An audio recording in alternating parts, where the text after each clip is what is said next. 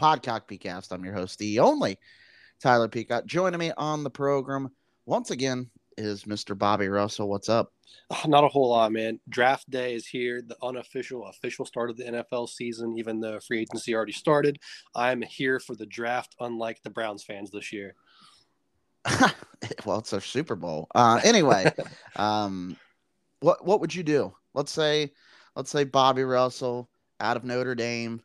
Um, you know, he, he's anywhere from a, a late first rounder to early third rounder. I don't know, a little high variance, but what would be the first thing you would do uh, with with your your money as an NFL player? Ooh, oh man, that that's one I used to think about a lot in, in high yeah. school. When we at the lunch table, this was a question we thought about.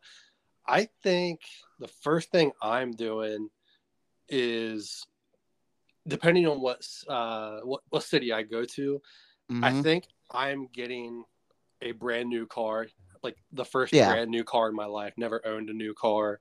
Always hand me down. Always something. Mom or dad, they got a new car and they'd pass me down theirs. So I think a new car would be essential. Um, and then if I get that late first round money, I, am buy, I'm hiring a driver as well. Tip for all you rookies this year: hire a driver. Don't do anything stupid. Yeah, I, I feel like uh, I would. I, that's my answer too. New new set of wheels. Um, something cool, maybe in the SUV or truck department. Um, something versatile but cool.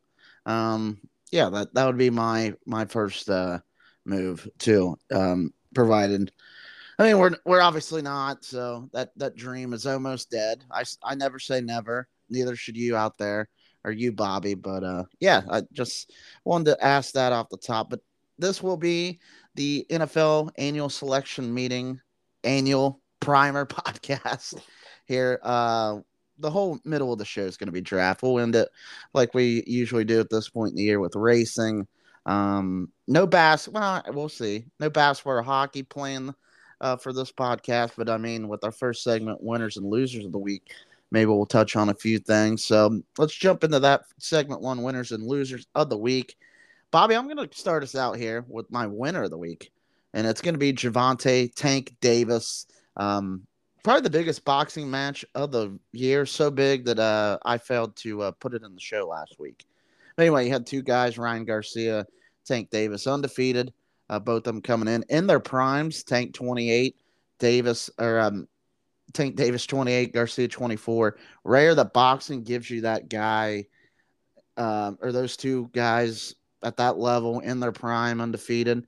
You know, usually boxing drags their feet, but big prize fight in Vegas, and, and Davis uh, gets it done with a, a, left hook to the liver, a nasty shot. Uh, the 10 count gets uh, Garcia out of there. So uh, Tank Davis was my winner of the week. Um, if you want to roll into your winner or loser, the floor is yours. Yeah, absolutely. Uh, just to touch on that real quick. In- incredible, incredible shot to deliver there. And the delayed yeah. reaction, I think, made it even more, uh, made it feel more like real. Like, you know, you get knocked, the wind knocked out of you and it's not right away, like mm-hmm. just at home. And that's, that's what I saw in that. So that, that was an incredible, incredible fight, an incredible shot there my winner, uh, much like we end our podcast with this time of year with racing, my winner is going to come from the racing world. I'm going to the Xfinity Series, Jeb Burton. Uh, yeah. Long-time driver, was in, in Cup Series for a while, uh, bounced around between teams here and there in the Xfinity Series. Um, with Jordan Anderson racing right now. Uh, Talladega, he's always a good, he's always a good super speedway racer. Uh, I think you know he's got that in, in his blood coming from Ward, um, and he had a good car and he put himself in the right position. He was aggressive. He didn't give any inches on Saturday, um, and he came through and, and, he really controlled the last couple laps there. And I think it was a green white checker there as well, and he stayed out front, made the right decisions. Him and the spotter working seamlessly. Um, big win for that team. You know, it's a small team. It's, it's not a Gibbs. It's it's not a Stewart-Haas. Um, it's not JR Motorsports, so that that's always great to see. That those guys fight for their lives down there, and I, I, think it just means a little more to those guys when they win like that. And you can see that in his celebration. Uh, so I'm very excited for Jeb. Uh, very excited for the Burton family for that one. Yeah, I mean Ward, his dad, one of the all-time characters. Um, still this day, what a Twitter follow He's got some crazy videos of him just you know grabbing snakes and and doing property management, burning brush. Like he just and Ward was a good guy. Like he, he was mm-hmm. one of those mm-hmm. guys back in the day. I'm sure you did too. You just if he won, you kind of rooted for it. Like he wasn't every like he was never my favorite. But um yeah, good to see Jeb um get a dub there. Um my loser. How dare you, Dillon Brooks? You poked the bear, LeBron James. Now listen, did LeBron give him 40? No. But I mean LeBron's 38, so I didn't really expect him to do much. But you can't bait LeBron James into getting out of his game. We've seen it in the past. Lance Stephenson, DeShawn Stevenson. Um, I'm sure there's other guys. Uh, I'm not really, you know, thinking of here, but why? Why would you do that? Like, it, it and I feel like it's kind of turned the Lakers and LeBron into a little bit of a sympathetic figure. Now I know you hate them as a Celtics fan, right? But mm. I mean, the Grizzlies, I feel like they just kind of rub everybody the wrong way because they really haven't done much. And then you got guys like Dillon Brooks out here um, talking shit, and which is fine, but like the the thing why he's my loser is he hasn't really faced the media uh, in game after game three or game four. He, he declined to talk to the media after both games. That's, I mean, if you're gonna come at somebody, I feel like if if they give it to you a little bit and you're on the wrong end of it, you just kind of be like, yeah, hand up.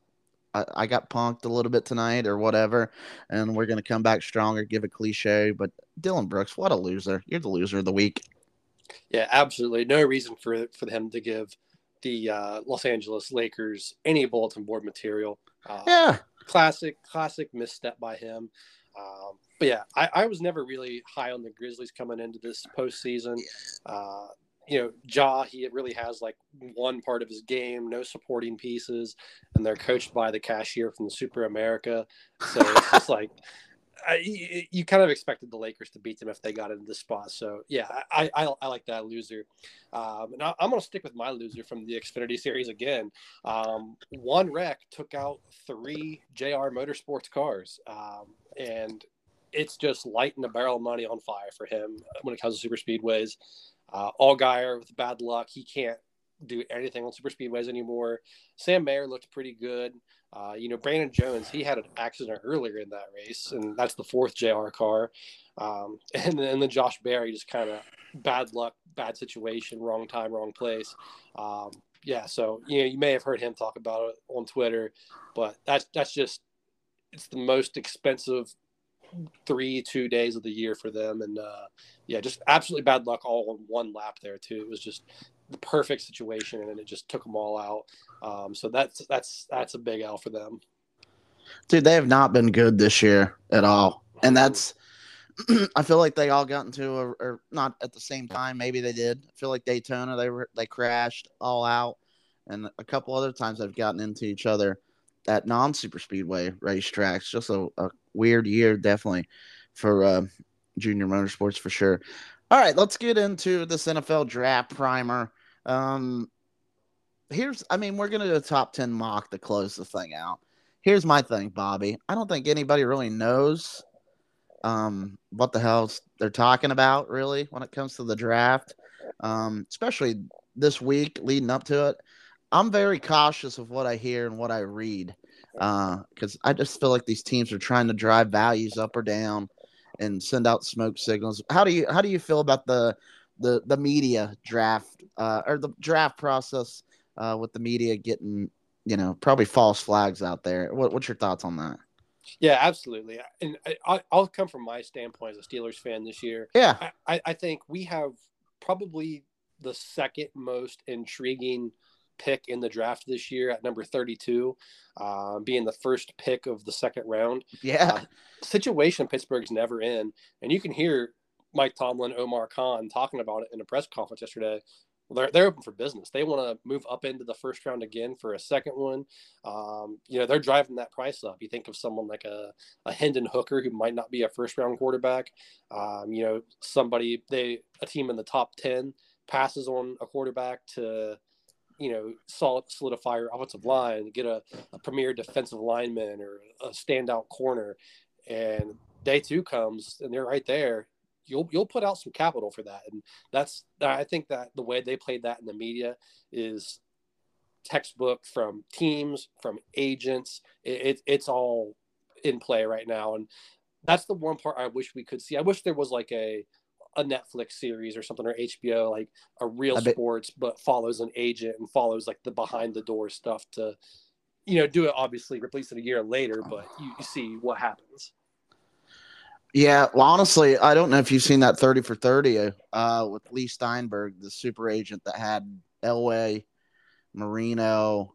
Um, he had, I mean, he's had a hell of a, of a career, but he had both those guys back in, in what, 83? Mm-hmm. one of the most famous drafts, and it was just fascinating. He kept a whole notebook of uh, actually, I don't think it was Leigh Steinberg. I, I think it might have been a different guy. Yeah, it wasn't Leigh Steinberg, but he kept a notebook, and you know he was logging like all his calls with teams. It was it was a real fascinating. And I mean, that's what, 40, yeah, 40 years ago. Mm-hmm. I can't imagine what it'd be like now. Um, you know, I feel like it's, it's a more thorough process. But yeah, like HBO, you've kind of killed Hard Knocks, and I feel like the in season Hard Knocks is a good try, but it's kind of unwatchable in a sense. Well, this would be perfect, like to to do free agency and a draft, and then roll it in the training camp. I think that would kind of rejuvenate the uh, the Hard Knocks series. But what whoever would do it, if they do do it, I, I love that idea. Um, one more thing, and then I, we're gonna I'm gonna ask a slew of questions. We're gonna answer them, but um, what what do you think the, the best position group is in this draft? Um, I I I think maybe corner, but where where would you where would you put your money? Where do you think the most uh the deepest best position group is in, in this draft? Man, this this is a tough one. I, am gonna come at this from the, the top two three rounds. yeah, yeah.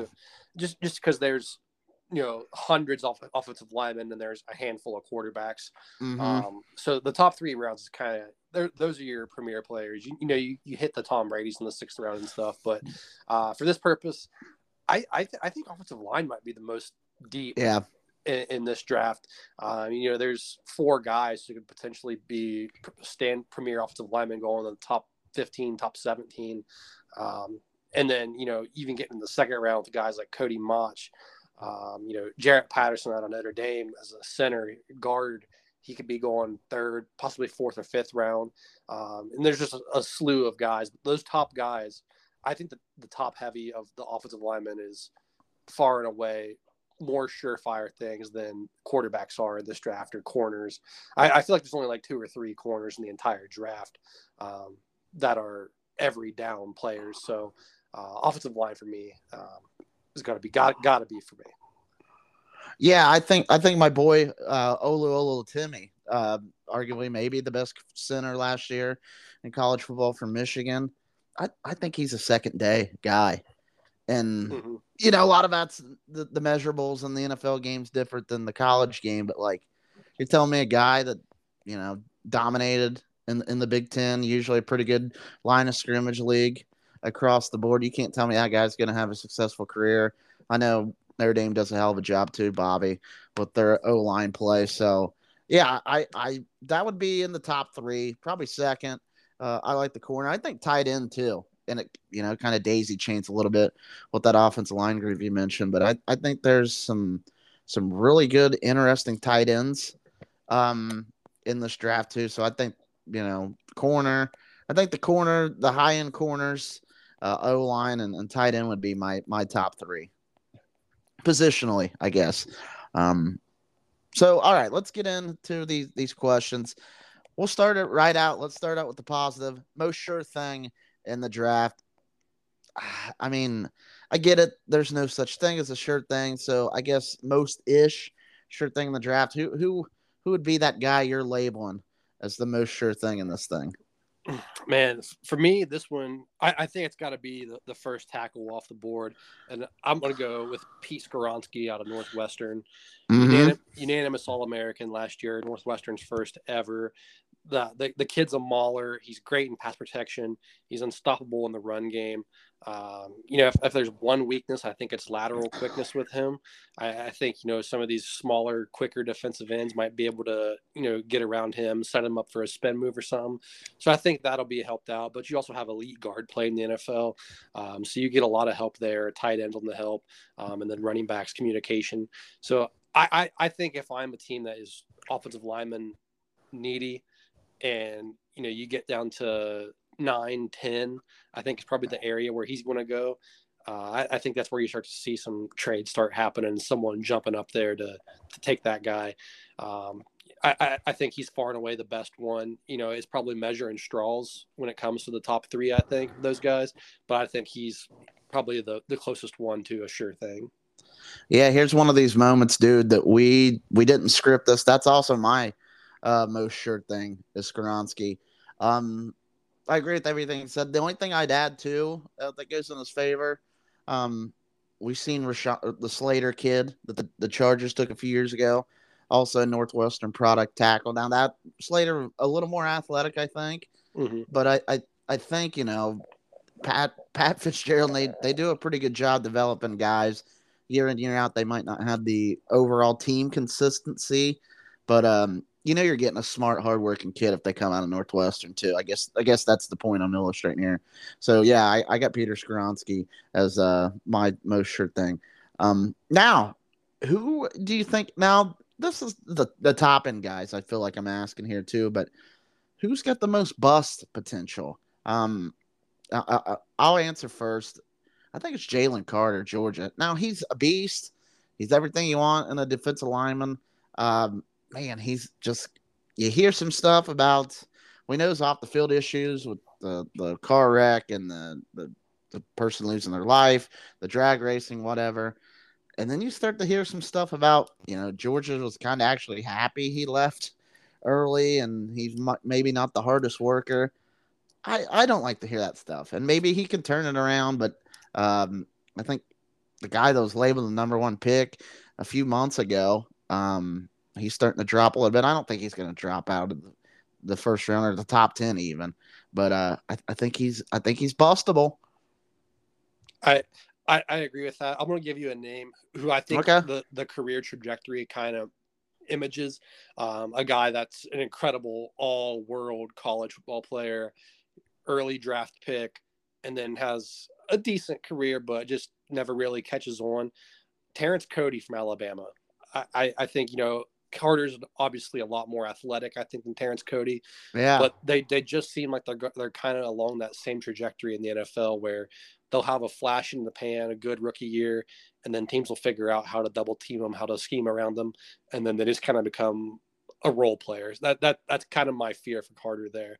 Yeah. Um, but the bust I'm going to go with, I think it's a guy who's kind of shot up the boards within the last two weeks here. Um, you know, he, he's a running back. Um, and I, I, think it's Jahmyr Gibbs. Um, when he was he was at Alabama last year, and then Georgia Tech before that. I thought he was a decent football player, and I, I feel like the Alabama scheme it it per, it feeds running backs down there. And you look at Eddie Lacy, Terrence Rich or uh, Richardson, um, you know Derrick Henry and Mark Ingram, obviously success stories. But for every success story, you have the Trent Richardson, you have the Eddie Lacy flame out, you have you know, I, I think that's where we're going to see Gibbs. I think if he comes a first round pick, I don't think he sees the field early, so I think you're kind of overpaying for a running back then. And then at that point, I think he becomes kind of uh, I don't I don't know who I would even compare him to. I I, I think he follows that Sony Michel path. Uh, you know, decent enough to get on the field, but in the wrong situation, he kind of gets lost in the shuffle. So that's my that's my big bust. Yeah, I don't hate that. Um, I thought he was going to be like a, a Heisman guy. Uh, just the, the speed and him going to Alabama last year. And uh, I don't know. They just, I mean, he put up some numbers, but I, I never once was he a Heisman guy after the season started. So uh, I know that's not the college and the NFL game's different. I know that's not the, a direct comparison, but um, I'm not a, I'm not high on him either. So mm-hmm. uh, I, I kind of like your call there. All right, most intriguing prospect here. Um, slash dark horse, I guess, is just kind of what I'm asking here. So, um, who would be your guy in this category? And I, I'm, I'm digging deep in this one. This guy's he's going to be a late round draft pick, fifth, sixth round. I think is kind of what I've seen. Um, Ivan Pace out of Cincinnati. Uh, the kid oh, was an I like absolute him. beast. Um, you know, there's a lot of. I think with the NFL draft, there's a lot put on measurements, times, th- those kind of things. But I, I feel like the film isn't given a whole lot of shine.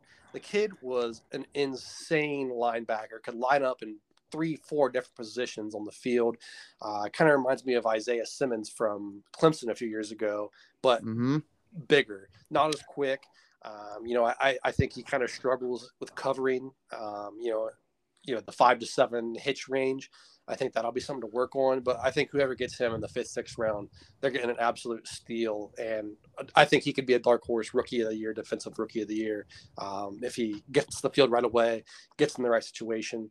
Um, you know, a Philadelphia, uh, you know, who else? Uh, you know, uh, a Baltimore, I think would be perfect for him. Even though I wouldn't want to see that, but I think those that would be kind of the scheme that he would fit in there. Yeah, I, I like him. Um, I'm gonna go. I have two. I'm gonna give a kind of a higher end guy, and then a guy I think that's gonna be a decent value play. Uh, my high end guy, I'm gonna go to the tight end position. Luke Musgrave out of Oregon State. Um, he was banged up a little bit last year, but I feel like anytime you and I previewed any Oregon State action, um, I'm I'm drawn to this guy. I, I think um, Mayer's probably like the the best masher. I mean, I know Mayer could run routes catch football and stuff like that, but I, I think the blocking Mayer's got that. Kincaid, kind of like the the most flexible guy, the kid out of Utah. I think this Musgrave kid is going to be. I think he's going to blow up a little bit. Um, maybe be the best tight end out of this draft class, and, and I'm high on the tight ends. Um, I just think this kid, he's kind of a blazer, little uh, under the radar because he, he was out there at Oregon State, kind of hid. Um, and then my second one, I'm going to go to the running back here. And I get it, the running back. Um, it seems like you kind of rent a guy for two, three years, and then um, he gets banged up and ages out or whatever. I'm gonna go to Tulane, Tyjae Spears. Mm-hmm. Um, I just, I just love that kid. He can catch. He, he, wore 22 as well.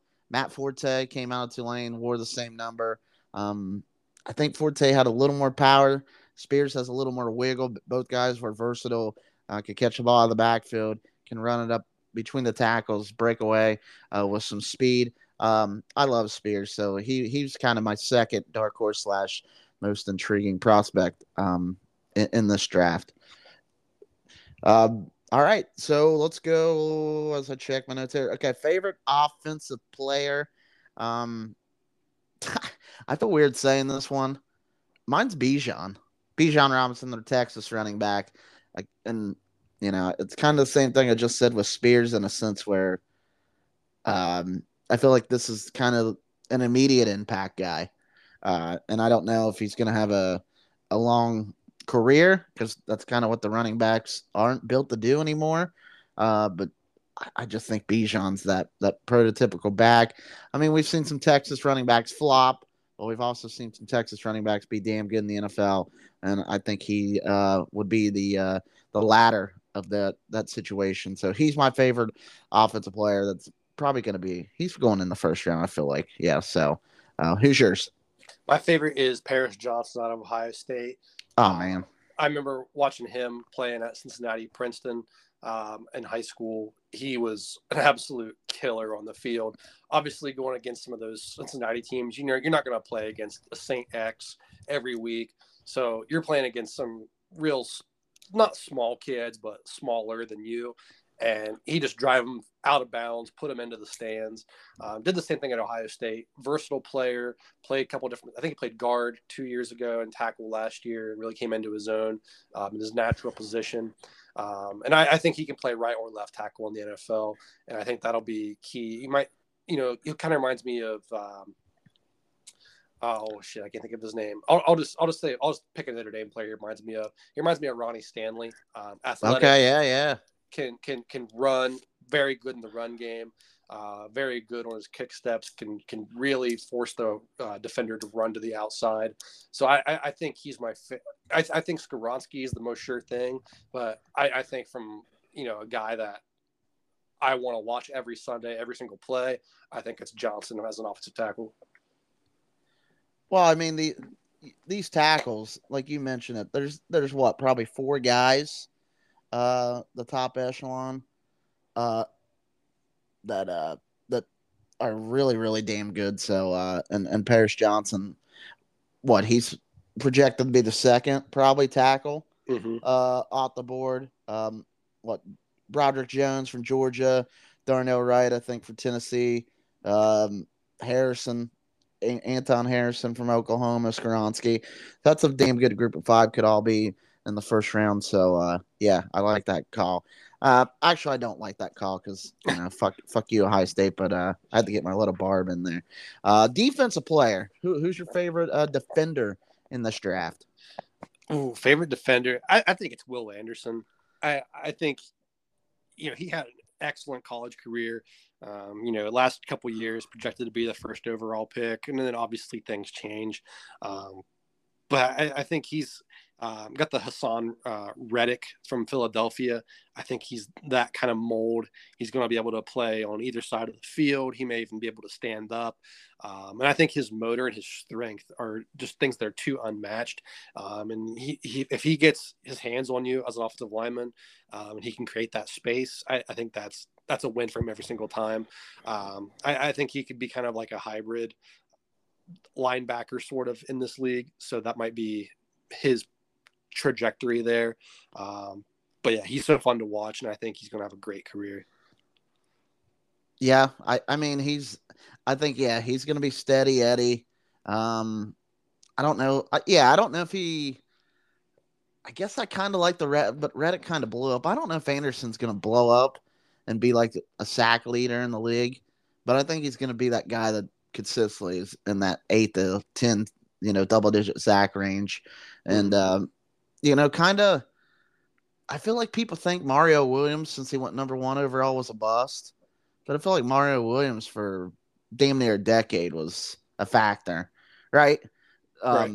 So I, yeah, I think Will Anderson could be that. I'm not saying they're exactly the same player, but uh, my guy going to corner. I'm gonna I'm gonna uh, illustrate a Big Ten guy here. Devon Witherspoon, the corner, out of Illinois, just a just a dog, man. Uh, a Florida kid. He um, I don't know. He's I liked him in run support. I watched a lot of Illinois last year. They were good. Their defense was good. And he was kind of the leader of that defense. Um, they ran a ton of man coverage. Um, he moved around with shadow some of the best, um, excuse me, receivers that they would face too. Uh, so I think you could play him in and out of the slot uh, if you need to. Defensively, versatile corner. Like I said, I just like his physicality, not only uh, in run support but uh, in press coverage.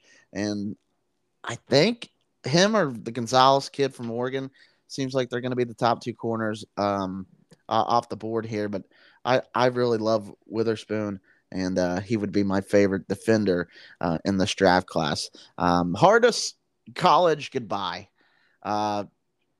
Forewarning, I I gave one that uh, was personal. You know what I mean? Uh, off my team, and then I gave one just as a kind of an over overall college football uh, fandom vibe. So my personal one, I mean, not to brag, but Michigan don't have a ton of guys uh, in this draft, but it's got to be Mike Morris, defensive end, um, kind of a freak, uh, put up great combine numbers. I think he's going to be a pretty damn good pro. Um, he was banged up a little bit last year, uh, later in the year when we definitely missed him, but uh, what a career! A guy that got better and better each day and, and each year. I'm to miss the hell out of Mike Morris.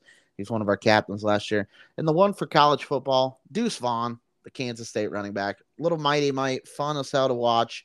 Gonna miss seeing little number 22 uh, terroring, terrorizing defenses in the purple and silver and uh, at K State. So those would be my two hardest goodbyes uh, for the college game. Bobby, what would be yours? Yeah, mine's going to be a personal, predictable one as well, and that's going to be Michael Mayer. Yeah. best I think the best tight end in the draft um, overall. You know, might he's yeah. probably the best blocking tight end. Um, he was such a sure thing. Like he, he, had two, three different quarterbacks at times throwing you passes last year. Drew Pyne, Tyler Buchner, and even Steve Angeli a couple times. Um, and no matter where they put the ball, he he was going to catch it or come up with it or get a hand on it. Um, I don't think he had more than two or three drops last year. Um, probably not even more than like five in his career at Notre Dame, honestly. Um, and you know, he had the extra year, but obviously, when you're a first round draft pick, people telling you you're going to be a first round draft pick, you go take that money. Um, so I don't fault him there, but you know, he's just going to be keep adding to the next lot, the long, long list of Irish tight ends that make us tight end you. And I, I'm very happy for him, but sad at the same time yeah, the kid. I mean, I remember what was it? The COVID year, his freshman year, just mm-hmm. just mauling people uh, in the run game. You guys had a what a three tight end, three or four tight end set at the goal line. It seemed like anytime 87 was in the game, uh, Mayer, the ball was going to go right behind uh, his area of blocking. I, I love I love the kid. I love a tight end that blocks. So uh, uh, yeah, I kind of figured you'd go with Mayer. Uh, which uh, yeah, if he was a Michigan guy, fuck that that one would hurt. You'd understand it though, but uh, it hurts. Um, all right, hottest take. What's what's your hottest take from this draft? I mean, you, kind of an open ended question and go anywhere, but what would be your hottest take coming into the draft? Mm. I I I think there's only going to be three quarterbacks taken in the first round. Wow. I, I I feel like there's a lot, a lot of talk, uh, a lot of smoke screens. Um, obviously, you've seen the stuff about Levis coming up to number two or number one. Um, yeah, I, weird. I, and then obviously, like there's the unknown with Anthony Richardson. I, I, think there's two for sure. Young and Stroud are they're both getting drafted. Doesn't mm-hmm. you know? I think they'll both be top ten picks. Um, but I, I think Levis goes, and I don't think Anthony Richardson is worthy of a first round pick. I, I just don't think there's enough film of him. I don't think there's enough quarterback play from him at a high level that you know scouts have seen. Um, so I, I, I think three quarterbacks are going in the first round, and then day two is when you see that pick 32 come up. There's one of those teams that wanted to get another a solid player, didn't want to waste it on a quarterback, pay a quarterback that much money this early. I think that's where you see the trades up coming. The quarterbacks go in the second round too. Yeah, I, I seen a prop bet on I think Caesars the number was set at four and a half over under of quarterbacks take, take uh, drafted in the first round. Um, I don't know. I, I mean that that is a hot take for sure. Uh, mine's quarterback centric too, but it's just kind of as a whole, and and I mean like the the the top four or five guys there. I I just think this group of quarterbacks is is mid, mediocre, whatever you want to call it. Um, I'm not saying you're not going to get some wins and starts out of some of these guys, but I, you know, we don't. I don't think we have a Joe Burrow, a Josh Allen, a Trevor Lawrence, um, you know, a Mahomes. I don't. We don't have that kind of guy in in this draft class. Um, I think if you made me pick, I think Stroud would be the guy. I think has the best chance to become like a, a super duper star and and lead his team to the playoffs. But again, it's situational too depending on where he gets drafted. So I, that that's kind of my hot take, and I don't even know if that's really a hot take. Like, do you think do you think this group's that great? I, I, I think it's top heavy, but yeah, they're they're not great at all. I think there's I, I think Bryce Young's the guy. I don't think CJ Stroud will be as good as Bryce Young. Yeah, that's um, fair. So I, that's I, that's probably the only way we differ in this. But yeah, it's. I saw today, you know, uh, Drake Maye and Caleb Williams are next year. Like they'd be one and two without a doubt this draft. Yeah, and then I mean you're gonna get some. I mean, if Joe Milton puts up big numbers in that Tennessee system with his arm and measurables, he's going to be the the Levis, Josh Allen, uh, Richardson candidate next year. So get ready for that. And I mean, there's there's a lot of different guys out there too that I, am sure we're we're kind of forgetting about. Like I feel like you feel pretty optimistic about Sam Hartman. Mm, absolutely. Uh, at Notre Dame, I feel good about JJ coming in the next year. He's draft eligible after next year. Um, you know, I'm not saying he's going to be a top guy, but if he has a big year, um, you know, so we'll we'll see. Uh, hey, our our guy our guy in Athens, Mr. Rourke, Mm, Kurtis Rourke. Yeah. Yeah, I mean, he might be he might be a fringe, uh, a, a frisky uh, quarterback guy next year. So, um, yeah, I mean, we'll talk about that. We'll talk about that in the in the upcoming uh the months and stuff like that. Uh, all right, before we get to the mock, my the last question I got here, um, what do you want from your team, Bobby? You're a Steelers guy. I'm a 49ers guy, so we're gonna end this little questionnaire section, um, with the um, I don't know, was with some selfishness, uh, some self-aggrandizing. Uh, I want group um, uh, group specific here. So um, I'll start it out. I I think the Niners are built as a, a team that likes to control the line of scrimmage. I think you need depth up there. So uh, I would prefer offensive line at first. Um, and then if we have to, you know, get some depth along the defensive line, uh, especially at defensive end. I know Bosa's there, but get another compadre and a, or a third guy, a, a, depth guy at DN, I'd take that. Uh, DB mostly corner. I, I feel like would be uh again another depth position there, and then tight end. I feel like we don't have a, gr- a good second tight end behind Kittle. Kittle gets banged up a little bit too, so I think those would be my three four areas. Um, and not unless we trade up, the draft don't start for the Niners until pick ninety nine. I think they have eleven picks, uh, but you know to start the draft in the third round. I think we got 99, 101, and 102. So it's going to be a freaking frenzy when the draft gets started for me. Uh, but it's going to be kind of a late start. Again, we could trade in, I guess, but I, I don't know uh, if we're going to do that. But anyway, what do you what do you want from the black and gold on the banks of the Three Rivers? What what do you want your Steelers to do in the 2023 draft? Yeah, yeah, I, I think we're both in the same position here, offensive line and corner. Um, you know, Pittsburgh. I, I, think we've got great skill. Um, you bring in Allen Robinson this year. Yeah. Uh, George Pickens, Diontae Johnson, Pat Freiermuth, uh, all still there. Offensive line is probably the weakest point of this team.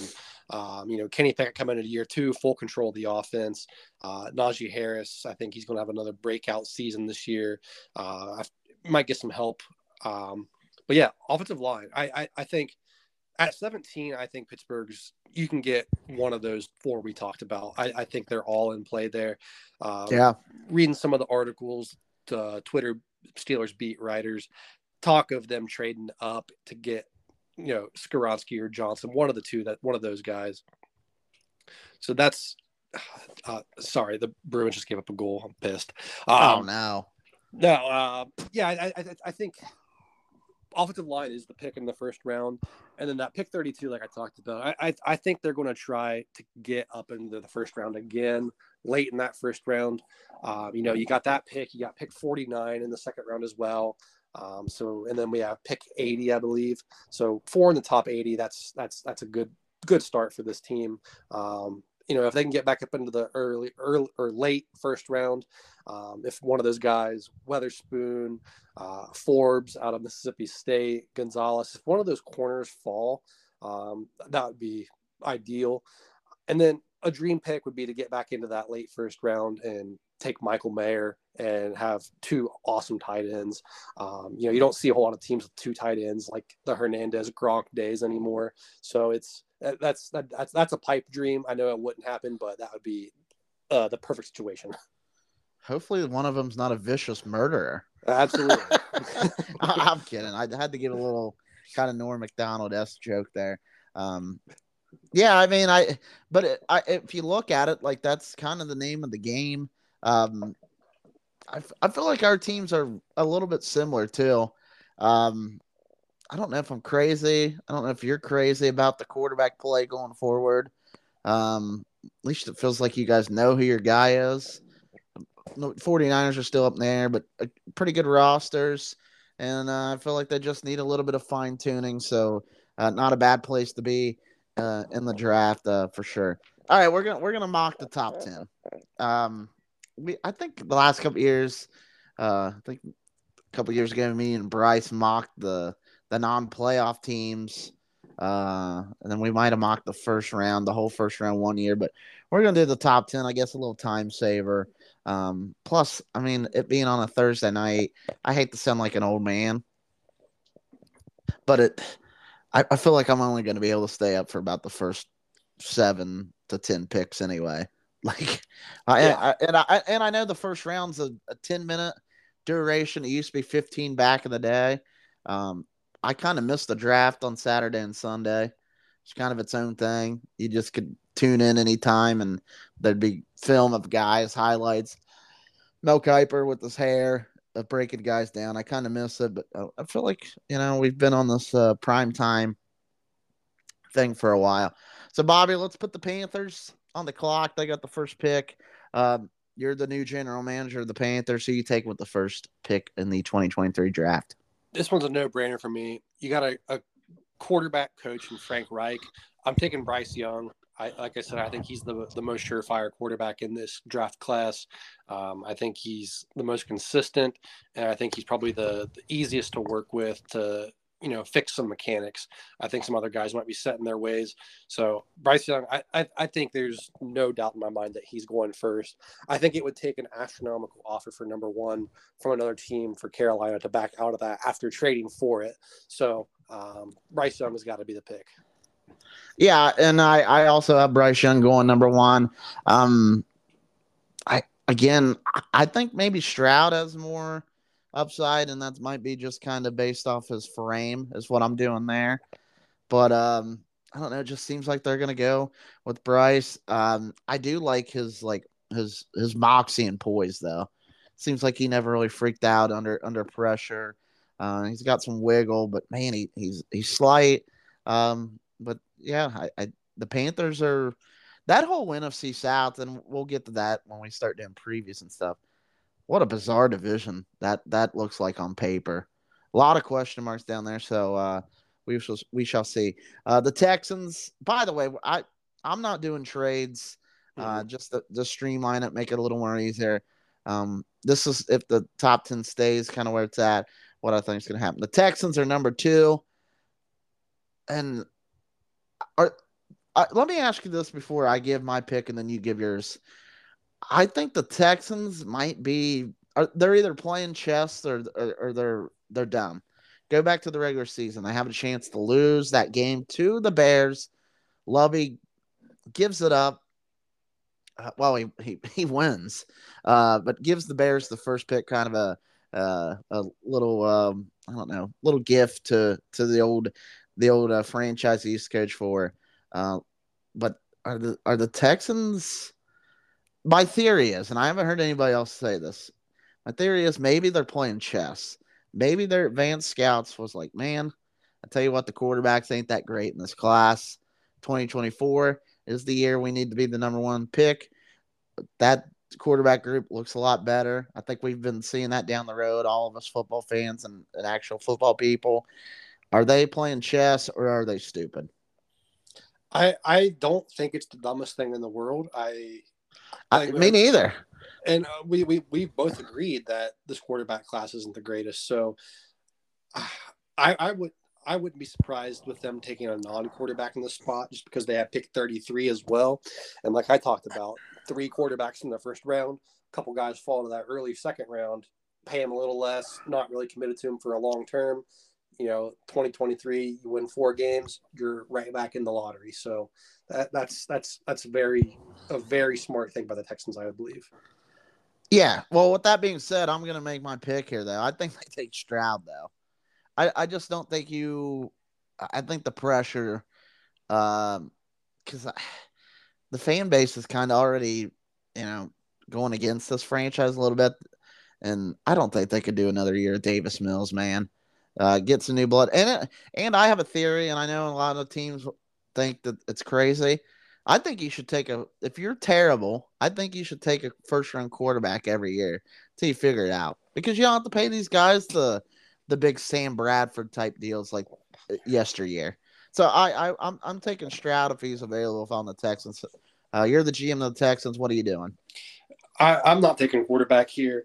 I'm, Okay. I'm going to go first defensive player off the board. I'm going to go Tyree Wilson. I, I think he fits in that mold that DeMeco Ryans likes from those guys out in San Francisco when he was Yeah. out there. He's, I think he's probably the best defensive end. I think Will Anderson's more athletic, but I think Tyree Wilson's a more complete player. Um, And you know, I, like I said, pick 33, they're sitting there. You know, Hendon Hooker, Anthony Richardson, Will Levis, one of those three guys is going to be available, and any one of those three guys will do the same exact thing or better than Davis Mills will do for you next year. So That's build a true. defense. Your your head coach is defensive minded. You build your team around your defense, um, and they get you off the field. They give you more opportunities to make those guys grow. So I'm going defense. I, I, I think you can't go wrong. You brought up the name Mario Williams earlier, um, Jadeveon Clowney you know, they they hit on two of those guys. They were good players, and I think mm-hmm. Tyree Wilson's the next guy in that that long line. Not to mention J.J. Watt. yeah, yeah, it seems like you're right. I never thought of it like that. The Texans have historically, uh, you know, hit on on a on the, the defensive position in the draft. Um, all right, the Arizona Cardinals three. By the way, we're we're uniform guys here. Very visual podcast. What the the dude? The Cardinal. I didn't like the Cardinals' um, former uniforms, but the uh, the new ones, I don't like them, dude. Mid. They're they're not good. uh, okay, I didn't I didn't know where he was at. I didn't see any of your. Uh, didn't know if you tweeted about or anything like that. I didn't know if we are going to disagree or not. But I'm glad we can walk on the same sidewalk here. But uh, yeah. Cardinals Cardinals third. What what are you doing here, Bob? If I'm the Cardinals, first thing I'm doing is I'm pairing the white jersey and the red pants every single time. That that looks to be about the best combination they have. um, the, the, the little details in the helmet with like the flex and the the sparkle and the paint and the the the gray and the white and the red and the black. Love it. I'm here for it. Tried to do something like that, Alexander, with the black and red. Didn't really work. Too expensive. Um, but yeah, yeah. Cardinals, you got quarterback. He'll be out for a while though. Um, you know, I, I, think they're in an intriguing spot. You need to protect him, um, but you also need playmakers. Uh, you're going to be losing DeAndre Hopkins. He's demanded a trade. Um, you know, I don't think you have the greatest running back. Offensive line probably wouldn't hurt. Um, I, I could see one of those tackles going as early as here, but if I if I have to make a pick, I, am probably taking Will Anderson right here. Uh-huh. Um, I you don't need a quarterback offensive lineman. You can probably wait. You can probably make a trade. Trade DeAndre Hopkins for a first round pick. It's people will pay that for him. Um, so I, am taking defense here, building that up, um, and then trying to you know convince some guys in free agency and you know find that uh, diamond in the rough in the later rounds. Yeah, I, I that's who I have here too, Will Anderson. I think the Cardinals are, uh, like you said, they don't they don't need the quarterback really. I, I mean, they're they're paying Kyler, so um, I don't know if he's that great personally, but that's just my opinion anyway. But um, I think they're just like bad enough to where like they could they could do anything here, and it's kind of like you know they're in the in the best available spot here, mm-hmm. and um, you know I, the Cardinals they're they're they're kind of bizarre because I've liked some of their picks over the last few years. Love Budda Baker when Budda Baker when he came out of Washington. Um, you mentioned Simmons, the Clemson kid. I was very intrigued by him a few years ago. Loved uh, Moore, the uh, Purdue kid, the receiver. Um, so I'd like some of the guys they've gotten the last handful of years. Um, so I, you know, I, I, I think they need a D end, obviously. Um, what Watt retires. Mm-hmm. Um, so I feel like there's a, an open spot there. Plus, you can't have enough enough pass rush in this league. So yeah, I'm with you. Uh, I think Anderson goes three. Uh, the Indianapolis Colts are the next team to select, number four overall. I think this is where it gets a little wacky, Bobby. Uh, I think they're gonna fall in love with Levis or Richardson. Uh, I think maybe Richardson's upside's a little more. So I'm gonna say uh, the Colts they need a quarterback, and I think um, you know I don't know if they really pursued the Lamar Jackson sweepstakes. Never heard them in the Aaron Rodgers saga at all either. Uh, but like I said, they clearly need a quarterback here. Uh, I think they would love it if Bryce or Stroud found fell down the here, but in my mock, they're off the board. So I think Richardson is probably the next uh, guy in line for them. So I'm gonna I'm gonna select him here at four. Uh, who are you taking if you are uh, Chris Ballard and the Colts brass. Yeah, my my second quarterback comes off here. I got CJ Stroud going yeah. here. I, I, I think if if my mock goes this way, it does. Ooh, that should be a penalty. Um, I, I think Stroud's a perfect fit here. I, I, think you know they got a good mix of athletes in Indianapolis. Uh, new coach, new scheme, so they're all going to be learning together. I think that'll be a benefit, and I, I, I think the proximity of where where he at I, it's it's weird, but geography. Um, he's a Midwest guy. He's you know grown up in Ohio State, basically grown up in Columbus. So I think he's comfortable here. If you know if he went to somewhere, um, you know if he goes to a Houston, a big city like that, I I, I don't think he performs as well. Um, and I think Indianapolis, they've been down. They're in the AFC South, so expectations aren't high.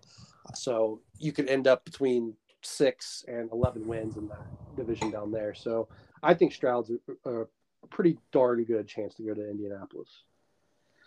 All right, moving. Yeah, I, yeah, I, I think they would love that if that happened. Um, number five, we got the Seattle Seahawks here, uh, part of the Russell Wilson trade, I believe. Yeah, um, and and you know, I feel like they're in a good spot here. Um, maybe O line, but I, I think they're going to get best available here. I think they're going to take your number two pick. They're going to take the Texas Tech defensive end Tyree Wilson here. Um, also, I think I skipped the order. It's whatever. I'm I'm I'm weird about that stuff. So my anyway, uh, Seahawks. What do you think here, man? Seahawks. I, I'm between. I'm on. I'm definitely having the Seahawks take defense here. I think that's a Pete Carroll team as a defense. Yeah, they're they're committed to Geno for at least next year maybe they're in that mindset of thinking, you know, if we suck this year and we're top five again next year, Williams, Maye, Hartman, those guys are going to be there next year. Uh, so take defense here, get get someone that's going to come through here. I'm I'm having them take uh, Devon Witherspoon here. I, I, think corner. I think he's the the heir to the Richard Sherman. Um, God, I would, out there. I would dread that so much, but that would be marvelous. You're right. Yeah, and like you said, you said I, I think you said he's as far as a, a can't miss pick at cornerback.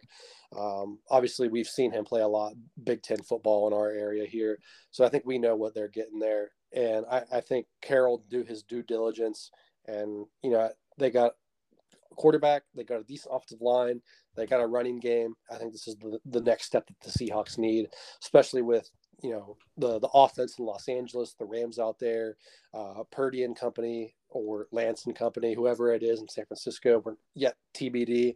Um, so the Seahawks are going to build up that defense to get back to the top of the West. Yeah, that was kind of their their downfall last year. Really, was uh, the defense. I think they're going to go in that direction uh, as well. Uh, we go to uh, the Detroit Lions next. Um, man, exciting times in the Motor City. Um, Dan Campbell and, and that that whole organization. Um, they're in a familiar spot though. Uh, you know, in the top ten of the draft, but I, I, you know, I feel like the vibes are good there. What do you think they do here at number six overall? Yeah, uh, we, you know, we're we're a pro Lions podcast. We are pro Dan Campbell podcast. We're the man yep. Campbellites. Um, yep. I, I, think they got a, good solid foundation. Obviously, they're going to lose a bunch of guys uh, to the gambling suspensions next year. Um, just an absolute bungle on that end. Uh, but I, I, I, think they got a good foundation. I, I think Bijan Robinson is the, answer here. Uh, oh. D'Andre Swift, I think they have. They they lost Jamaal Williams um, in his yep. production last year, all those touchdowns. So I think Bijan Robinson makes sense here. Uh, you know, the you think of running backs in Lions history, you think of one guy, Barry Sanders, and I, I think Bijan has the abilities to come close to what he was and and kind of be that highlight reel, make or break a game. You need to play, you go to Bijan, and I, I, think Dan Campbell loves him. So I almost went defense here, but I I, I got to go with Bijan and get some more run game support for the Lions up there. I am I am gonna go defense, but I, I would love to see Bijan in uh in the uh the Lions blue and silver there. Uh I'm gonna go Witherspoon. He's still available in my mock.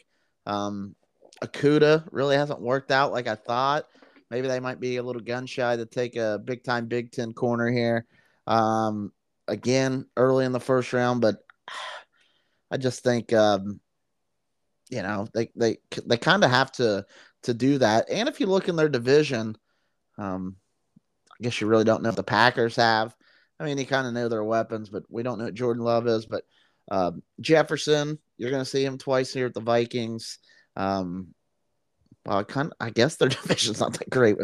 I was trying to think. You know, it's a passing league, but it's not. It's never a bad idea to have a guy that that, that could to be a lockdown corner. It could be a real solid corner. So I think Witherspoon there would be a, a nice haul and a get for the Lions. Uh, we go to the Oakland, excuse me, Las Vegas Raiders. Um, I've I think I've gotten over the whole Los Angeles San Diego Chargers debacle. I give me another give me another year, and I think I'll be able to get the, the Las Vegas Raiders down pat. But anyway, they're next on the clock here at seven. Um, what what do you think they do here? Oh, we you talked about the guy who has off the field issues, may not be the most disciplined. this is the spot. The, the Raiders love those guys. I'm taking Jalen. I'm taking Jalen Carter, number seven overall. He is no doubt worthy of a top ten pick, top five pick. I think he has all the athletic ability in the world. One of the best college football players I've seen in the last 15, 20 years. Um, but you, what you said earlier, talking about him, he's he's got all these you know red flags.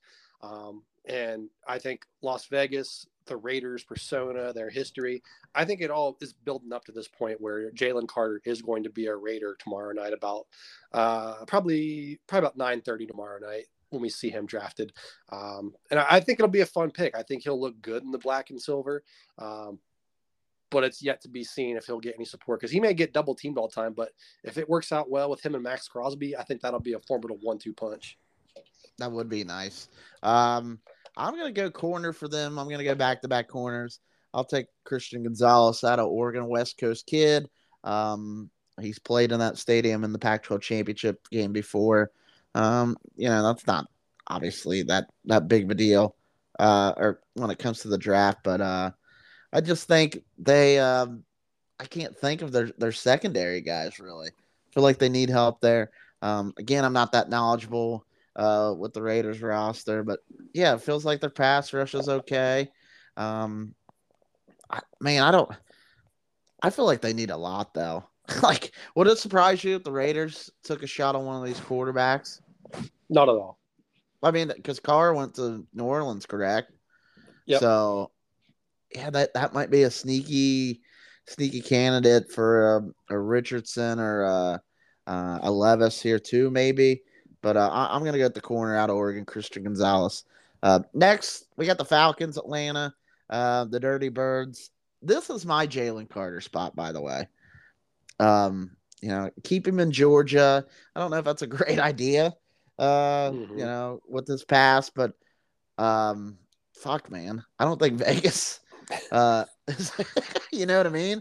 I don't know yeah. if Vegas would be like the, the most nurturing uh, place for an off the field issue guy either. So, uh, but I, I don't see him falling out of the top 10. It's getting late pretty early for him here. Uh, and again, the Falcons seem like they're one of those teams. Um, they could go, they could go just about anywhere positionally in this draft and, and not in a good way either.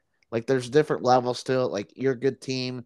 You're just trying to build depth or you're, you're, you're dog shit and you need everything. They're kind of towards that, uh, ladder into that uh, spectrum there. So I, I, think Carter goes here in my mock. Uh, who do you have going eighth to the Falcons? So for the Falcons, I got the first wide receiver coming off the board. Okay. Here. I I think the Falcons are committed to Desmond Ridder. I think that's their their thought here. And I think they're kind of falling in that, you know, if we suck again, we suck again. We could also win the NFC South. It's it's it's a crapshoot down there. It so is. I, am going to take Jackson Smith-Njigba. Um, I remember the first. Remember the first. I think we both remember the first play where his name popped out. Nebraska. yeah, the toe tap. Um, an absolutely insane, insane play. Body control. Um, you got a good receiver down there with Drake London. I I think that the Falcons are they need that explosive piece on the outside. So I think he fits in perfectly here. I think he'll be a hit in Atlanta. Yeah, and I mean he he he is. uh very smooth as a, as a route runner. Um, I don't, I, yeah, I don't think I, yeah, I don't have a receiver, uh, which is kind of rare. I don't have a receiver in my top 10 to give a little spoiler alert here, but I think he would be the first uh, off. I guess Hyatt would could you could argue the kid from Tennessee, Jalen Hyatt, uh, Addison, the USC slash Pitt product. That some of the receivers, just to give a, the people who've probably been living under a rock uh, a general idea who some of the better wide receivers in this draft are. Uh, anyway, the Bears. Uh, the Bears traded back on the uh, number one pick back here to ninth. Um, Bobby, what what do you think here? All right, would, would we be surprised if the Bears traded here again? I, I don't think so. No, probably not. But for our purpose, I'm taking Yeah. Pete, Peter Skoronski, first tackle off the board for me. Um, you keep the kid in Chicago, bring him down south a little bit, um, bring him down to Soldier Field. I think he'll fit in perfectly there. Justin Fields is they're committed to Justin Fields, I believe. Um, so I think you got to give him some protection. I think they, they made some moves in the offseason. They got Claypool last year in season. And I, I think that this will be a huge piece. I think he'll be a franchise 15 year guy for the Bears here. yeah, that's the, the exact same guy I have here. Uh, it's time for him to come off the board, and uh, I think if they stay put and you get him, you get the best tackle in our opinions and a lot of other people's opinions in this draft at night. That feels like value uh, to me. So uh, smart trade, getting the extra picks from the Panthers, and and and uh, both our scenarios work out for the Bears. Um, and they're again one of those teams where, yeah, they're going to give Fields um, ample opportunity. Um, I wouldn't be surprised if they go heavy weaponry uh, later in this draft, you know, to try to put more pieces around him. But I think early they're going to try to, you know, bolster that offensive line, like you mentioned, the protection. But they're another team where it's like they just need to get better. Like they need they need better people. So any position group I feel like is up for grabs. Um, finally, number ten, and uh, and sometimes this illustrates the world isn't fair. Uh, but you got the defending NFC champion, the Super Bowl runners up, the Philadelphia Eagles, rounding out the top ten here. Um, Bobby, what do you think the uh, reigning defending NFC champions does here with the tenth pick here? I, I got uh, Christian Gonzalez coming off the board here to the Eagles. Mm-hmm. I feel like in, in real life, if Carter, uh, Tyree Wilson, if any of those guys are there, I think they're kind of the pick. But in this situation, Christian Gonzalez is here. Those guys are off the board. Uh, you got Darius Slay coming back, James Bradberry, uh, but you lose uh, CJ Gardner Johnson, and I, I think you're going to need some some help. I mean, we saw in the Super Bowl that was their downfall was coverage. Um, so they bring in this guy. You know, Bradberry and Slay are on the, the back nine of their career. So Gonzalez could be the next standout premier guy in the secondary in Philadelphia. Uh, I think he's without a doubt top 15 pick. I think if he falls below 15, GMs need fired.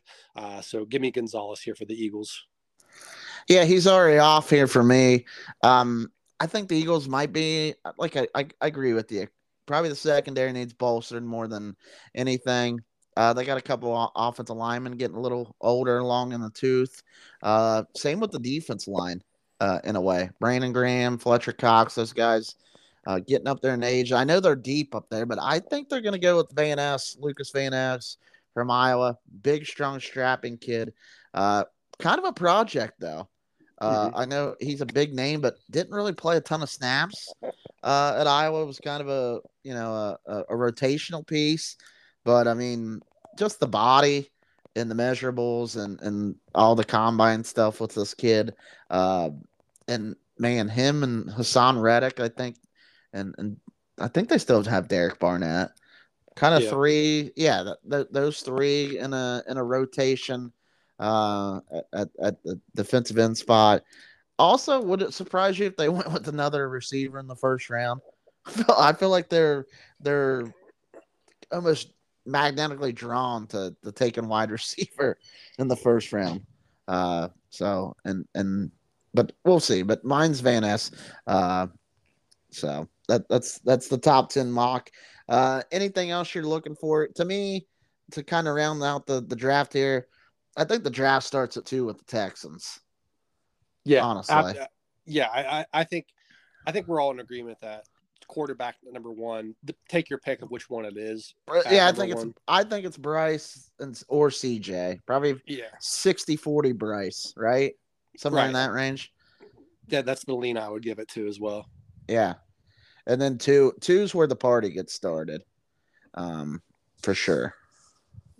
Yeah, I I'm excited for like like you. I, I'll I'll be the old man. This is way too late. Bring back Saturday and Sunday. Give me one through three on Saturday, four through seven on Sunday. Um, I, I'll stay up till Pittsburgh and what'll happen is they'll end up trading back into the first round after I go to bed after their pick. so, I mean, you're starting it in Kansas City. At least start it at like 5:30 their time, so it's 6:30 here. Give us an hour back or something for the East Coast people, or put it back in New York. One of the two. Yeah, I kind of like them moving it around, but yeah, I, I, agree with it. One last thing, I was, I'm gonna spring this on you as a surprise, and then we'll do some racing and get the fuck out of here. I give you one draft pick. What's what, what? First of all, let me get this set up uh, better. What is Kansas City known for? Barbecue. All right, you're correct, a thousand percent. What What's your number one lock barbecue meat? Oh, uh, shout out Smokeout Barbecue in Pickerington, Ohio. Uh, okay, potential um, sponsor maybe. Yeah, yeah. Close personal friends. Um, oh yeah, man. I'm gonna go Carolina pulled pork, man. Uh, you know, the you vinegar, son of a bitch. The vinegar mustard style, the pulled pork. I, I think that just that just hits. It goes well with everything. You can add coleslaw on it. Eat it straight. Eat it on a sandwich. Put it in some mac and cheese. Put it on top of fries with some melted cheese. You can't go wrong with pulled pork in many different ways. That was going to be mine. If since you take it, I'll just go to my number two. Basically, it's one B though.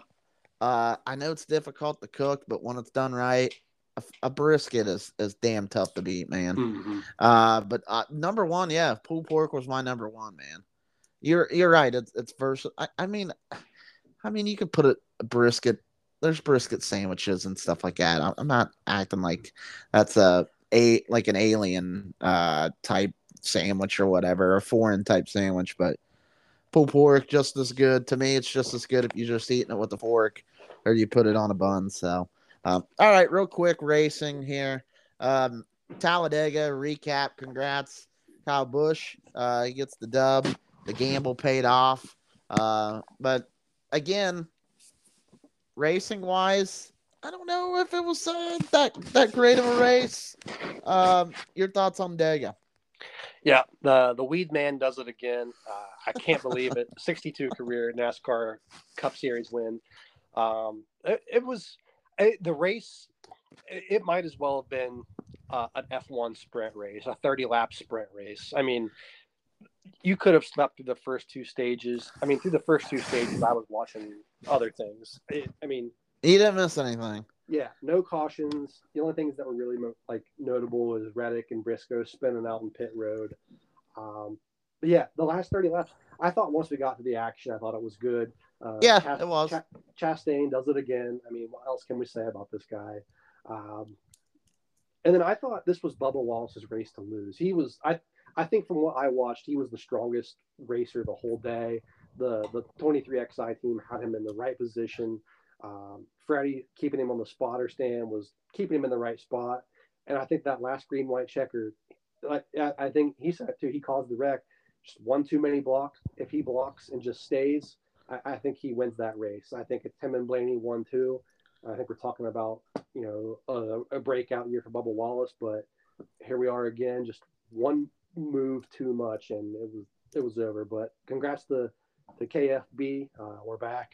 Um, so yeah, yeah we're on to Dover. Yeah, a, a track he does uh, very, very well at, obviously, historically. Uh, I don't know if you or anybody out there has watched the uh, Radioactive from Dega. Um, they were going to pit before the last restart, and it, it was too late. Like, it was like, come on, pit, pit, pit, pit. And then Kyle's like, it's too late. Um, so just kind of, and you need that luck at a super speedway. Mm-hmm. And it came down to full fuel mileage a little bit, not because of the strategy, because we had so many fucking green white checkered, um, you know, um, overtime, I guess you call it. So, uh, but yeah, the the first 150 uh, laps, um, and I don't know if it'd be any different with the stage breaks. The stage breaks, I hear a lot of people talk about the stage breaks. I hate them on road courses. It kind of slows the product down or drags it out. And I've seen some people get in in the camp of we need to end the stage breaks at super speedways. Um, I don't know. I feel like the super speedway is like the only time there's any action the first 60 75% of the race now at these super speedways is guys trying to negotiate to get down to the bottom of pit under green flag and then you get two or three groups strung out and you're trying to see which runs uh, are going to generate towards the end of the stage. So that's like the only excitement the first few which i'm torn because i want to see guys going for the lead every lap. I, I want to see you know chaos right? Mhm. but if I was a race car driver, I wouldn't want to mix it up and and you know, dude, guys, we got 170 laps or whatever it is, 188 laps to, to settle this thing. Um, like we could be patient, you know, give a little, take a little early in the race. So I kind of get it, but yeah, it, it was boring. But congrats to Kyle. Uh, I I made the joke deal right after the race Sunday. Imagine watching NASCAR and and your your favorite driver doesn't have multiple wins yet. And I could add, imagine your your guy not being have the, the first name Kyle as well as your favorite driver. So that's about the shows then, dude. It's the curse we've bear, but uh it is what it is, right? Yeah, and uh, you know, facts are facts, stats are stats. Yeah, I'm not making that up. Uh, anyway, let's roll into Dover here. Um, the Monster Mile concrete surface, banked like a son of a bitch. Uh, one of my favorite racetracks, honestly. Um, I don't think the next gen car did that great here last year. Um, so we'll see what what package they bring. Um, but anyway, your thoughts on Dover and uh, any guys you like to win or top ten or anything like that? Yeah, I think Dover. It's it's a short track that is hidden as a mile and a half intermediate track. Um, Mhm. it- it's it's a lot of fun. Concrete bank. It's like Big Bristol in my eyes. It I- is, yeah. I, I love this track. Uh, drove by it last summer on the way from Philadelphia down to Maryland. Um, didn't stop and take a picture. Um, had a deadline, but it, it was it's it's it's massive. Uh, looking at it from the outside, uh, hope to go there one day to see a race. I, I I I do have some guys. I went back and looked through the last ten years of winners. Um, a couple multiple winners here. Um, guys I like to win. Um, I got Harvick. I, I think he's due. Uh, I think this will be a good one for him. Uh, Chase Elliott, he's been been good in his return. Um, you know, Talladega is a crapshoot. It is what it is. But I think at Martinsville he performed really well.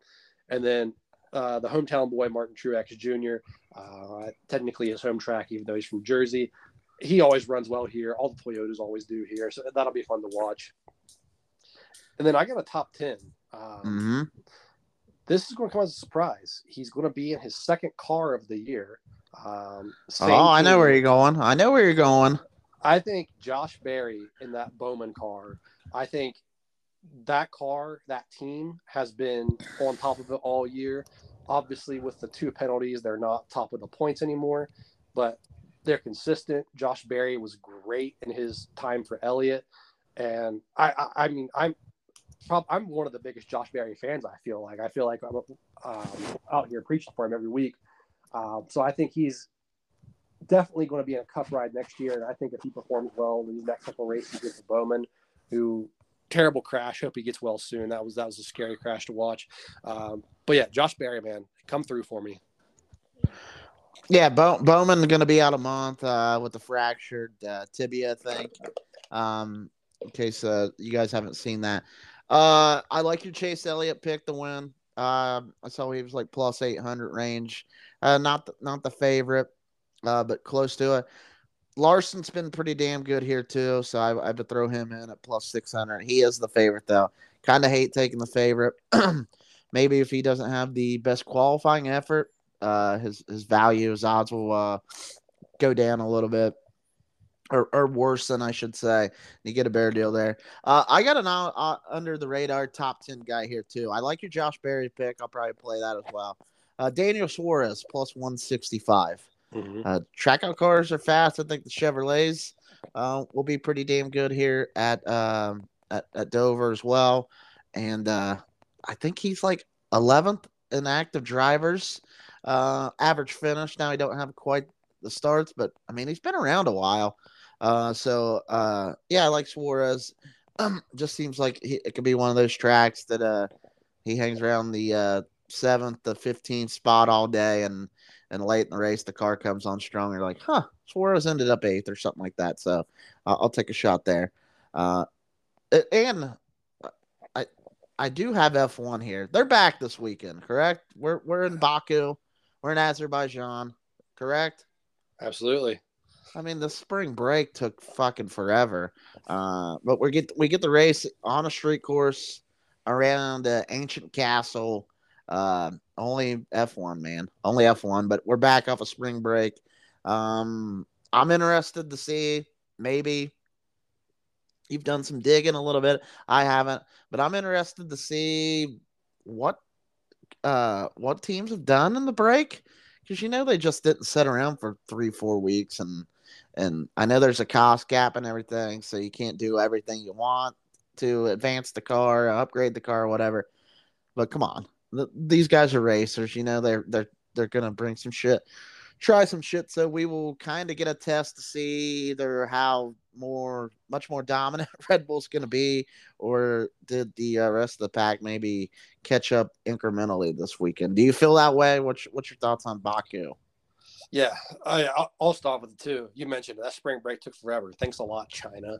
Um, yeah, it fuckers. Was, yeah, it was not fun. That that's my every Sunday morning, seven a.m. Make myself breakfast, sit down with a cup of pot of coffee, and watch the race. And that's yep. been ruined for the past four weeks. So, I am fully torqued for this to be back. This weekend, you mentioned it with the guys working in the factories over break it's a sprint weekend, and the new yeah. format is upon us, which I think will make for better entertainment. I think it'll be a lot different since we're going to have grid qualifying on Friday for the race on Sunday, and then no FP2, just straight sprint qualifying and then sprint race later in the day. I, I, think that's the way to do it. I think that'll be a lot more fun. I think drivers will be more inclined uh, to try to make passes but I don't think they're going to take as many chances that they think just because you have to build that car in 24 hours again, all over. Um, and there's only so much you can do. So I, I, think it'll be early, it'll be entertainment, but by about halfway, everybody's just going to settle into place and not try to overtake and just protect their car. So that'll be interesting. And as far as the upgrades, I don't think we're going to see a whole lot because of that. Little things here and there. I think it'll be mostly setup stuff. Um, you know, you talk, you see, read some stuff on Twitter. These guys spending all these time in the simulators, the test drivers yeah. doing simulations, trying to find out the right setup. Um, and you know that goes everything from the car, the weather, the time of day. Um, so I think we're going to see that. You, you said it. I, I, think with the the long straight um, at the end of the the lap here, I, I think Red Bull's car is just it, nobody's touching it unless you made a carbon copy of it. Um, you know, Aston Martin's done about the closest. So I, I think the next race is uh, Miami, Miami, Barcelona, Monaco, Imola. Those are all in there. The European swing comes into play. I think that's when we'll see the big upgrades come and um, see the, the fight for second and third there. I'll tell you this, dude, I, and I knew the schedule, but you just you just rattled them off. I'm not like I'm excited that Miami has a race again, right? Mm-hmm. But back Baku, especially coming off a month break, it better be a fucking banger because like Baku's it's it's been it's been unbelievable a few times since it's been on the calendar. It's also been a dud too a few times. So it's kind of you never know what you're gonna get. Uh, but man, this thing better this better thing have some some drama moments because uh, Miami surprisingly decent last year, but it's it's a parking lot street course. I don't have a lot of high expectations. Um, Monaco, I love it for the spectacle, but honestly, qualifying is like the kind of the race. You know, around the Principality, it's just so tight, hard to pass. So it really doesn't put on a great race. And um, Imola, I like Imola, but I mean, I feel like it it's dudded one time and and it, it was good when it was kind of a, a wet rain situation a couple years ago. So a little mixed bag there. I'm just saying Baku better be good. Uh, I do have a gambling play here. Um, Lewis Lewis Hamilton, you've heard of him? Hmm. Kind of a, kind of an upstart uh, Mercedes driver. Um, may have won seven champ anyway. He's plus one sixty to podium, and and Mercedes a little bit of momentum. I mean, it's probably dead because it was a month ago, but um, he's the first guy plus money. Uh, if you like your boy Georgie, I think he's almost three to one. It's like plus two sixty or two seventy or two eighty somewhere in that range. The podium, uh, but I'm with you. It's it's gonna be Max probably. Maybe Checo if Max has a little problem with qualifying or a mechanical or pit road thing. Uh, yeah, that that pit straight, the front stretch, uh, whatever you want to call it. That's that's kind of the key to the whole lap, really, at, at Baku. That nobody's going to touch him, and sprint race or not. Uh, I guess we changed the monotony of the FP one through three and qualifying, yada yada yada. But uh, yeah, I'm not expecting much out of this one. You got any uh, picks or uh, predictions or anything else you'd like to add on it? Yeah, I, am taking the king of the streets to win this race. I, I think Checo um, back to Singapore. That's a good. That's a good call. I never thought of that. Yeah, Jetta. he was pretty good there. I, I, I think it's Checo's race to lose this week. I, I think Red Bull is going to do some strategy. I think his side of the garage is, is ready to put him there.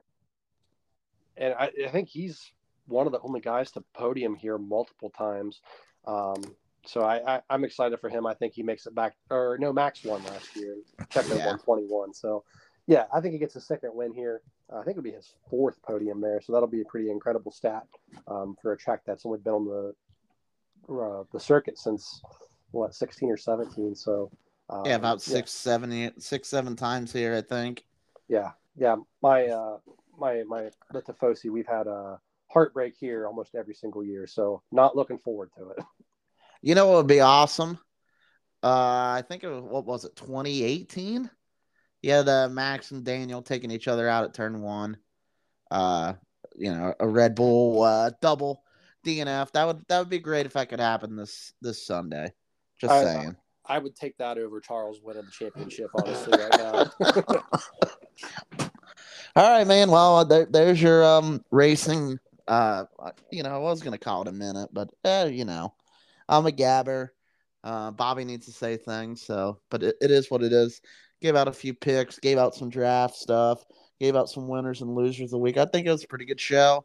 Um, so uh, rate, review, subscribe, follow the show on Twitter and Facebook at PodCock PeaCast. Uh, follow the show on all major and minor podcasting platforms. Share it with a friend and enemy, a stranger. We don't care, and uh, we appreciate you guys out there listening to us. Um, so I guess Bobby, I guess the next thing would be any famous last words, my man. Uh, I'm spent. We had a long one tonight, so I, got nothing yep. for you guys. Just like you said, follow us all, like, rate, review, subscribe, unsubscribe, and resubscribe. Do it all. Yeah, go to your local uh, AT&T or Verizon store and uh, hit the display models too. We don't care how you game the system, but uh, anyway, I imagine we'll be back conference semifinals and hockey and basketball playoffs will probably be in full swing uh, next week. So uh, if we have a show, uh, maybe some draft reactions and and some more playoff talk as we move into the second round of both uh, the NHL and the NBA will probably be the uh, the show next week if we go. So uh, be on the lookout for that. keep your ears to the feed and for Bobby Russell, this has been the only Tyler Peacock, and we'll catch your fucking asses down the road. Yep, I said it. Bye. Wait a minute. One more thing. I almost forgot to do this, or maybe I didn't, and I'm just saying I almost forgot to do it, and I completely planned to put this at the end of the show before the outro music plays. But I have an announcement to make. I have an announcement it's not an advertisement. They're not paying me anything. I'm doing this because I'm a generous man with a kind heart. And I wanted to give a shout out, not because I was on their show. This is an, a general, honest shout out. Uh, nobody put a gun to my head or twisted my arm to do this. But if you're in the podcasting, if you're listening to this, you're probably in the sports. But maybe you're in the general, you know, just BS and life, the gym, dogs, whatever. It's just a random show. That show is called Girl, Where's Your Thong? Uh, two of my friends, Abby and Jess, they host it. It's a good show. I've been on it, but I'm just I've listened to all of them. It's a good show. Uh, they're entertaining. They're funny. Go check them out. Again, this isn't an advertisement. I'm doing this out of the kindness of my heart. I may have said I would give them a shout out too.